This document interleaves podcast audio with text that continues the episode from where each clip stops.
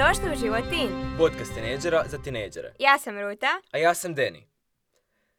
I koja je današnja topika? Ne kaže se topika, nego tema. A ista stvar. Kažeš na engleskom topik, Dobro, znači okej, okej, okej. tuđica. Okej. Dobro. Naš današnja, naša današnja tema je utjecaj vršnjaka. U, to je vrlo zanimljiva tema. Mhm. Čekaj, čekaj, čekaj, ja bi s vama snimala. Aj bježi ti, nema mjesta za tebe. A molim te, toliko mi se svidjelo prošli put snimat sa Rutom. Ovo je moj posao. Please. Dobro, vas dvije onda vodite, ja ću držati intervju. Ćao. Ali čekaj, zar ne trebaš snimit Deep Thoughts? E, daj, evo me. Evo mene nazad. evo mene opet. Čekaj, samo malo. Spremni smo. Svaki svetac ima prošlost, a svaki grešnik svoju budućnost. Bog je taj koji mijenja srca. Ok, čao.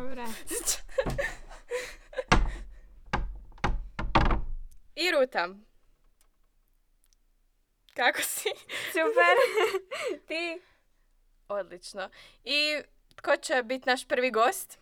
Pa, naš prvi gost je zapravo Deni sa svojim prijateljem Stjepanom, koji će nam pričati o tome kako je on utjecao na vršnjake i kako su vršnjaci utjecali na njega. To zvuči jako zanimljivo. S nama je danas Stjepan. Stjepane, možeš li nam se ukratko predstaviti?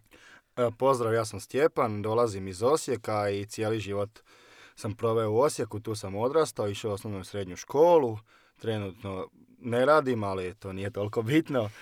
E, Imam 23 godine i idem u crkvu gdje se slavi živi Bog. Super. Stjepane, e, ti si mi rekao da si bio izložen velikom pritisku svojih vršnjaka u, svoj, u nekim faznima tvog života. Jel mi možeš ukratko ispričati kada je to bilo i kako je to izgledalo? Pa da, to je sve počelo u osnovnoj školi, do četvrtog razreda osnovne škole ja sam bio ono, kako bi rekao, normalan, trenirao sam sport, ali sam naglo mi se zdravstveno stanje pogoršalo, dobio sam astmu i zbog toga nisam mogao normalno disati i više trenirati i naglo sam se zbog toga, zapravo zbog toga sam pao u neki oblik depresije koji ja da tad nisam znao da je depresija i zatvorio sam se u sebe, počeo sam jako puno igrati igrice i naglo sam se udebljao, jeo sam, igrao sam igrice i tad je počela je zezancija kako vršnjačka, tako i od ostalih ljudi u, u, mojoj, u mojem bližem i širem krugu. Tako da, to je tad počelo u četvrtom razredu osnovne i s tim sam se borio sve do negdje prvog srednjeg, jel kad mi je ta astma nadnaravno je to prestalo, jel Bog me tu izliječio i onda je tu prestalo to maltretiranje, ali zbog tog maltretiranja koje sam ja doživio počeo sam ja i uzvraćati isto mjeru. Da, šta si radio?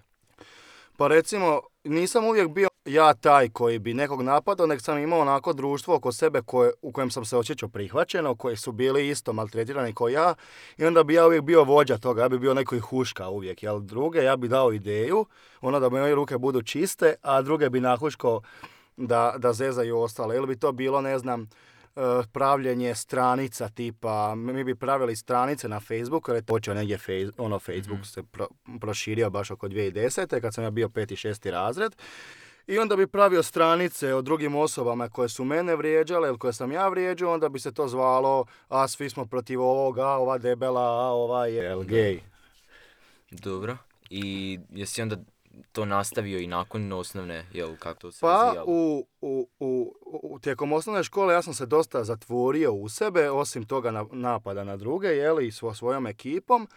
I u srednjom školama postalo to da bi ja, ja sam se, kako, sam, kako me Bog nadradavno iz, iscijelio, a tad još nisam bio s njim, jer je to bilo stvarno Bože čudo, onda sam ja počeo ići u teretanu i počeo sam jako dobro izgledat. E onda sam se ja jako umislio i nisam nikom dozvolio e, da me pristupi i zbog tih posljedica koje sam imao od prije sam bio jako jako umišljen i smatrao sam se odjednom, bolje, ja sam bolji od svih. Evo vam, sad ću vam svima pokazat sve ono što ste vi meni radili, sad ću vam, sad ja vama neću dati pristup sebi. Sve se, odjednom su se svi počeli, htjeli su se svi družiti sa mnom, jer sam tad onako i, i počeo baviti se nekim stvarima da sam zarađujem, imao sam novaca. Jeli, onda su se svi htjeli družiti sa mnom, ali ja sam ih zbog toga onako odbaciti zbog toga, jel? Da, da, da.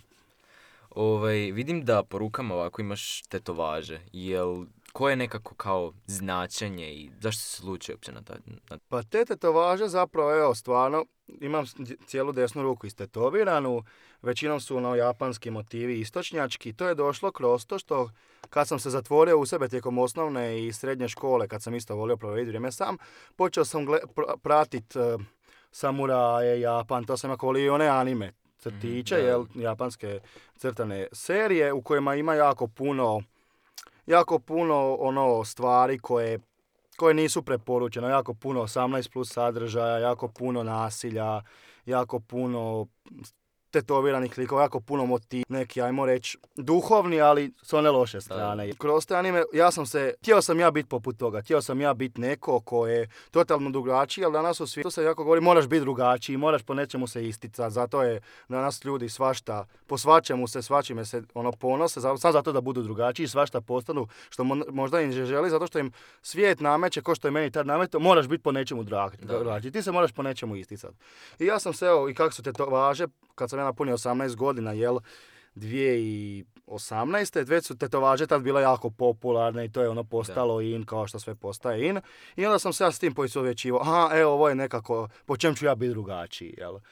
A zapravo te tetovaže, doslovno sam ono istetovirao gejšu, samuraja i jednu hanja masku koja zapravo označava džavla, što baš i nije dobro, ali to sam sve napravio stvarno prije onako obraćenja Isusu i to jedno, zadnja tetovaža je bila pola godine prije, znači 2020.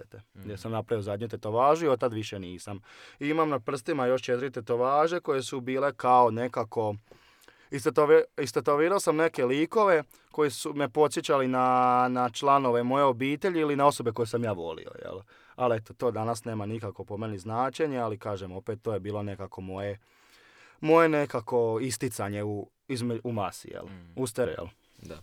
Da te još samo pitam, jesi imao onako nekakve uh, loše utjecaje koje si zbog utjecaja društva, znači jesi se ono krenuo drogirati, opijati, te stvari, jesi iš takih stvari Pa recimo radio? ja sam u srednjoj školi pogotovo jako puno tražio neki smisao zašto, zašto sam ja evo tu, zašto bi ja uvijek se morao isticati, zato, zašto od mene uvijek traže da budem najbolji u ovom, najbolji u ovom, nekako uvijek sam se borio s nečim i tražio di ću biti prihvaćen, jel di će biti moja grupa ljudi, di ću ja biti prihvaćen takav kakav jesam i di se neću morati ja nekako na, dokazivati u biti. Di god sam došao, uvijek sam se morao nekako dokazivati. U koje god društvo, da li je to bilo društvo koje, se, koje je išlo u teretanu, da li je bilo društvo koje se, koje se bavilo sportom, da li je bilo društvo koje se zvalo ta, ono, elitno neko društvo koje ima imućni i tako, jel? I to je dosta utjecalo na mene da bi ja zbog tog društva, pod utjecajem društva postajao zapravo ono što nisam ja, nego sve ono da bi se ja nekako njima do, ono, predstavio u dobrom svjetlu. Da. Zbog toga sam, ne znam, počeo dosta izlazit van. Nikad nisam bio nešto previše sklon alkoholu, znao sam kad bi izašao van, jel, ono, popit. Da. Ali sam ja uz to, kad sam završio, sam, kad sam napunio 18 godina i završio srednju školu, krenio na sezone. E, prve dvije sezone sam bio sa djevojkom, pa toliko nije i neka društvo imala utjecaj na mene, koliko je ona, koliko sam ja znati biti sve što je, što je ona htjela, što je isto jako loše, jer ono, ako te osoba ne prihvati tako kakav jesi, Da. to ti ništa, ništa ti to ne znači. I, a treću sezonu, kako sam prekinuo sa djevojkom, ošao sam sam i bio sam ono, e sad sam ja pušten. Ono, slanca, sad ja mogu šta hoću. E, tu je počelo društvo, pošto na sezoni mi se većinom svake godine mijenjalo društvo. Svaki put bi dolazili novi ljudi. I onda sam ja upao jedno društvo, to su bili ljudi većinom iz inostranstva, e, koji su dolazili na sezonu, koji su pušili travu. Mhm. I u biti ja sam i u svom obiteljskom krugu, kumovi i tako to, imao ljude koji su, i moji roditelji su isto znali pušiti travu i ono, ja sam se, po, ajde da probam. I u tom sam ja nekako dobivao osjećaj. Recimo, nikad nisam posego za, nikad nisam pušio cigare, što je jako zanimljivo, jer mi cigare onak probao sam i nije mi dalo ništa, onak, pa dobro šta, sad to zapališ i to. Ali recimo trava mi je davala neke osjećaje, "U, ja sam sad, negdje sam, negdje sam, ne znam, ili sam od te trave imao ono osjećaj, boli me briga za sve, ili su znale se nekad događavati čak, ovisi koja vrsta, pa čak i male halucinacije i tako. Znalo je biti svega, ali isto zbog društva, ali su oni to, pa sam se ja našao sad opet tu u nekom društvu, na sezoni sam, došao sam sam, niko od stalog mog društva nije bilo, ja sam se morao priklonit nekom društvu. I kako sam sad priklonio, nisam ja odmah počeo pušiti travu, ali opet da budem, to je bilo jel 2019. Kroz tu travu je došlo onda, kako mi trava više nije ispunjavalo, koristiti još veće stvari, recimo ekstazi, speed, nešto, čem bi se ja onako osjećao da sam negdje, nisam na ovoj zemlji, negdje sam, jel? A to je sve ono što ti može dati svijet i što ti može dati društvo i to što ti može dati đavo. I ja sam se ono tom priklonio stvarno prije evo, svog obraćenja koje se dogodilo prije godinu i po dana. Gdje sam shvatio na kraju koja jesam, šta Kris kaže za mene. Kris koji me prihvatio tako kakav jesam, on mene još više poboljšavao. Da ono što ja jesam, u biti kako on stvorio, da ja to iskoristim za ovaj svijet, jel? Da. Na, na dobar način. I od tad, od kad sam stvarno evo, bio prihvaćen od Krista, više nisam tražio ljude da me prihvate. Da. Nije mi bilo bitno da li me, mislim, da li me neko voli i ne voli, sad to možda zvuči grubo i umišljeno, ali sam znao da sam voljen od Krista. I ako me on voli, nebitno je da li će me voliti neko moje staro društvo, novo društvo, ja znam da je onaj ko, ko tebe stvarno voli, ko, je, ko stvarno tebe želi za prijatelje, volit će te tako kakav jesam i upućivat će te, bit će iskren prema tebi upućivat će te na loše stvari koje, koje radiš, jel? Da, Ali- to mi je bilo dovoljno da me neko prihvati onakvog Stjepana, kakav Stjepan stvarno je, ne neki. Jer sam ja kroz svoje odrastanje promijenio puno svojih ličnosti koje su bile... Jel? Je, pa ima smisla. Ovaj, koje bi onda podvukao da su nekakve posljedice bile od tih utjecaja vršnjaka na tvoj život s kojima si se kasnije morao suočavati? Pa utjecaj vršnjaka je bilo to, znači najviše to odbacivanje. To odbacivanje je bilo najveći utjecaj gdje sam se, kažem, ja priklonio uvijek, eh, nikad nisam bio ja zbog tog odbacivanja, uvijek sam morao, imao osjećaj da trebam biti neko drugi. Eh, zbog toga sam ošao u, u, u to, u travu, u drogu, u ostale droge i u izlaz. Kad sam krenuo u teretanu, počeo sam dosta tražiti sebe kroz djevojke, jel? Mhm. Dosta sam bio razno sa čestim djevojkama, jer mi je to dizalo kao moj ego, evo.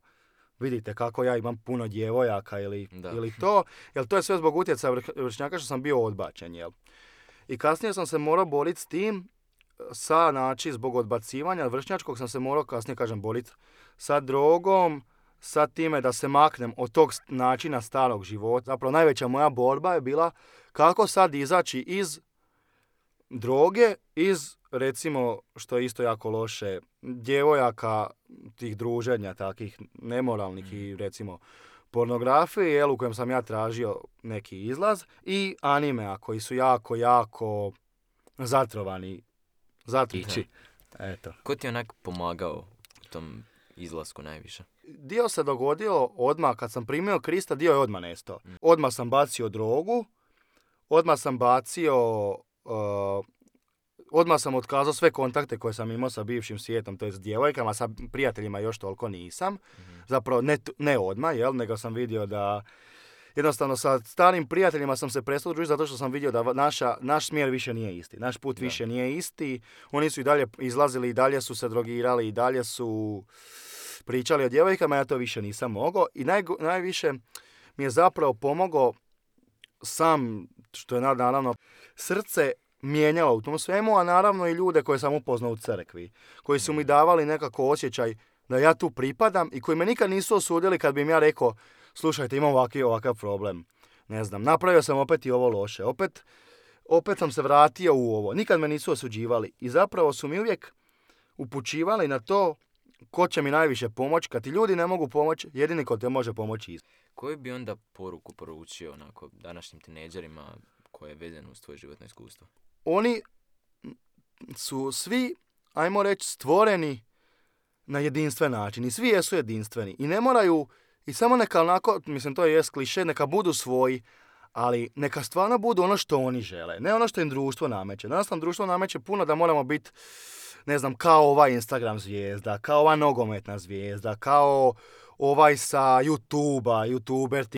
I neka najviše šta onako im mogu reći, ko će im najviše stvarno otkriti šta oni trebaju biti, šta žele biti, to je sam gospodin Isus. To je ono, onaj koji će im dati najbolju, najbolje stvari u životu i kod njega stvarno mogu sve naći. Ono što neće naći u osobi, jer naši prijatelji nekad ne mogu se razumjeti nas, nekad će ti prijatelji dati savjeti kad ih nešto pitaš, a dobro proće s vremenom. I možda ćeš ti usvojiti to dobro proće s vremenom, ali zapravo ćeš to potisnuti u sebe i vidit ćeš kako vreme prolazi da je tvoj problem ostao isti. I znači neka samo, eto, traže njegovo lice, koliko god sad to zvučalo čudno, neka traže Isusa, neka ga stvarno traže, jer on će im se otkriti bilo u sobi, bilo u na bilo kojem mjestu gdje se trenutno oni nalaze, on će im reći šta trebaju i kako, kako, kako izaći iz tog svega i kako biti ono što ti stvarno želiš i trebaš biti. Mm. Stjepane, to je to za danas. Hvala ti i vidimo sljedeći put. E, hvala tebi što si me pono- pozvao u podcast, bilo mi je jako drago što sam mogao podijeliti neko svoje iskustvo i život i do sljedećeg puta. Hvala Deni i Stjepane na ovom intervjuu. E, da, baš im hvala zato što kada je prvi put Stjepan ušao u naš studio, pomislila sam, ono, baš je scary i nisam znala što da mislim o njemu, ali kada smo čuli njegovu priču i o tom nasilju, saznali smo da ono zapravo može biti obostrano i da ono zapravo utječe i na onoga koji vrši nasilje i one koji je pod utjecajem. I evo, nakon Stjepanove priče o vršnjačkom pritisku, možemo vidjeti što nam Biblija kaže o toj temi. I danas imamo Davida koji će s nama podijeliti jedan stih. Um, Ovdje imam stih iz uh, Mudrih izreka 13.20. Druži se s mudrima i postaćeš mudar, a tko se drži bezumnika postaje opak. Stvarno je zanimljivo koje sve teme pokriva Biblija. Imaš li ti možda neki primjer kada si iskusio to, taj vršnjački pritisak? Um, pa često u školi uh, svi su htjeli da prepišem ili da oni prepišu od mene zato što pa kao svi prepisuju pa moram ja nikom neće naš, n- naškoditi, ali ipak uh, to nije ono što kr- kao kršćani trebamo raditi, trebamo biti vjerni i ne družiti se s takim bezumnicima. I Davide, imaš li još nešto za podijeliti s nama? A, ne, ali mogu otići po Mirjam kako bi vam došla reći neke savjete. Vidimo Hvala. se. Bok! Ćao. Evo dok čekamo Mirjam, jesi ti možda nekad iskusila taj vršnjački pritisak? Um, evo, zadnje čega se mogu sjetiti je da u školi sam markirala posljednja četiri sata. Jer Ok. su me prijatelji nagovorili, zato što smo pisali ispit i njima se nije dalo, pa smo lijepo pošli u Petar Pan na sladoled. Bila je super, ali je bila vrijedno neopravdani. Hej cure, jesam nešto prekinula? Ma ne, ne, ne, nisi, ne. nisi dobrodošla. Nisam dobrodošla. Jesi dobrodošla. Dobro. šalim se, šalim se. E, došla sam sa par savjeta, kao što ja inače znam doći. E, pa ako želite saslušat. E, znači, e, ako vas neko zlostavlja, trebali bi obratiti pažnju kako se osjećate, jer ako trpite to, to prvo nije dobro za vaše zdravlje i za vašu psihu.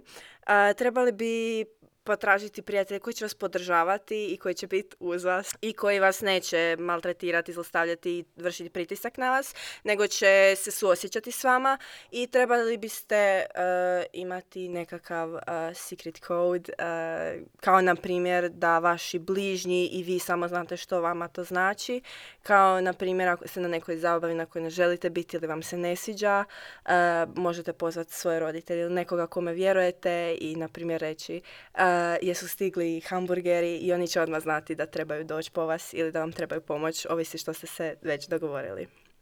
Baš je zanimljiva ta ideja sa Secret Code. Jesi ikad imala primjer u životu gdje si to stvarno iskoristila? Pa ja nisam, ali moja prijateljica je. Naime, bila je na zabavi kod druge prijateljice i nju su tjerali da pije, a ona to nije htjela. I onda je ona sa e, svojim ocem tako imala jedan taj primjer i on je došao po nju jer je ona njemu rekla kao, a, e, naručili ste picu i oni su znali da to znači da se njoj ne sviđa i trebaju doći po nju, tako da e, to je zapravo vrlo pametna ideja. Super, hvala ti puno na ovim savjetima, mislim da su jako korisni. Da, da. Hvala vama što ste me poslušali. Vidimo se sljedeći put. Vidimo se i držite se. Sad kad dođemo doma, mislim da ćemo morat smisliti neki secret code. Da. Znači, prošli mjesec smo čuli Kikija kako je govorio o datingu u životinskom svijetu i zapravo je dao neke smiješne primjere. Jao, da, ona je riba udičarka. Da, i danas imamo također primjere iz životinskog svijeta o vršnjačkom pritisku. Da. Ne moraš biti teenager da se želiš uklopiti s drugima. I Znate, životinje isto imaju iskustvo s time. Znate da su južnoafrički majmuni promijenili svoju hranu zbog vršnjačkog pritiska. Stvarno? Kako? Znanstvenici su stavili dvije grupe majmuna i oni su ih naučili da jedu drugčiju hranu e, određene boje. Kad je jedan majmun iz prve grupe e, ušao u drugu grupu, on se sramio i počeo je e, jesti e, drugu hranu e, te druge boje. Pa šta misliš zašto su počeli jesti tu drugu hranu? Pa ja mislim da su željeli biti prijatelji sa kao cool majmunima. Eto, hvala ti Kiki za ovu fun fact i nadam se da ćemo i sljedeći mjesec isto imati neku zanimljivu priču kao i ovu. Da. Hvala, bok. Vidimo Bok. se. I evo, kako se već bližimo kraju, opet smo doveli ovdje Esteru. Pa Estera, stvarno se dugo nismo vidjeli, pa gdje si bila? Šta si radila? Ja, bila sam kući, jela sam čokoladu. Znate kako je bilo super? E da, upoznala sam jednu Amerikanku a, i preporučila mi je dva a, popularna repa, to jest a, kršćanska, a, kršćanske izvođače, a, Toby Mac i NF. Pa stvarno zvuči zanimljivo, mislim, morat ćemo ih onda poslušati ako vam Amerikanka kaže da su odlični. Da, Da. jako su odlični. Drago nam je što sam se vratila sa svojim preporukama i vidimo se sljedeći put. Vidimo se. Evo za kraj da se prisjetimo svega, možemo se podsjetiti što smo danas radili. Prvo su nam Deni i Stjepan rekli kako uh, vršnjački pritisak utječe na tineđere. E, David nam je pročitao stih iz Biblije. Onda nam je Mirjam donijela jedne jako korisne savjete i rekla nam je da stvorimo neki secret code za roditeljima. Kiki nam je ispričao zanimljivu priču o životinjama i zapravo njihovom iskustvu sa vršnjačkim pritiskom. A Estera nam se vratila i donijela zanimljive preporuke. I misliš da smo nešto zaboravile? Ma nismo. Mm-mm. A, mene? Aha! Ništa bitno. Da. I evo za kraj, zapravo ne moramo imati puno prijatelja. Kao Deni. Ok, skužili smo. Dobro, važno je imati one prave. A, nemam ni to. A, poručite našu emisiju svojim prijateljima. Recite im kako se zabavljamo, kako nam je baš Predivno. fora. I, Nemojte propustiti naš sljedeći pod, našu sljedeću emisiju. i to je to. Vidimo se sljedeći put. Bok!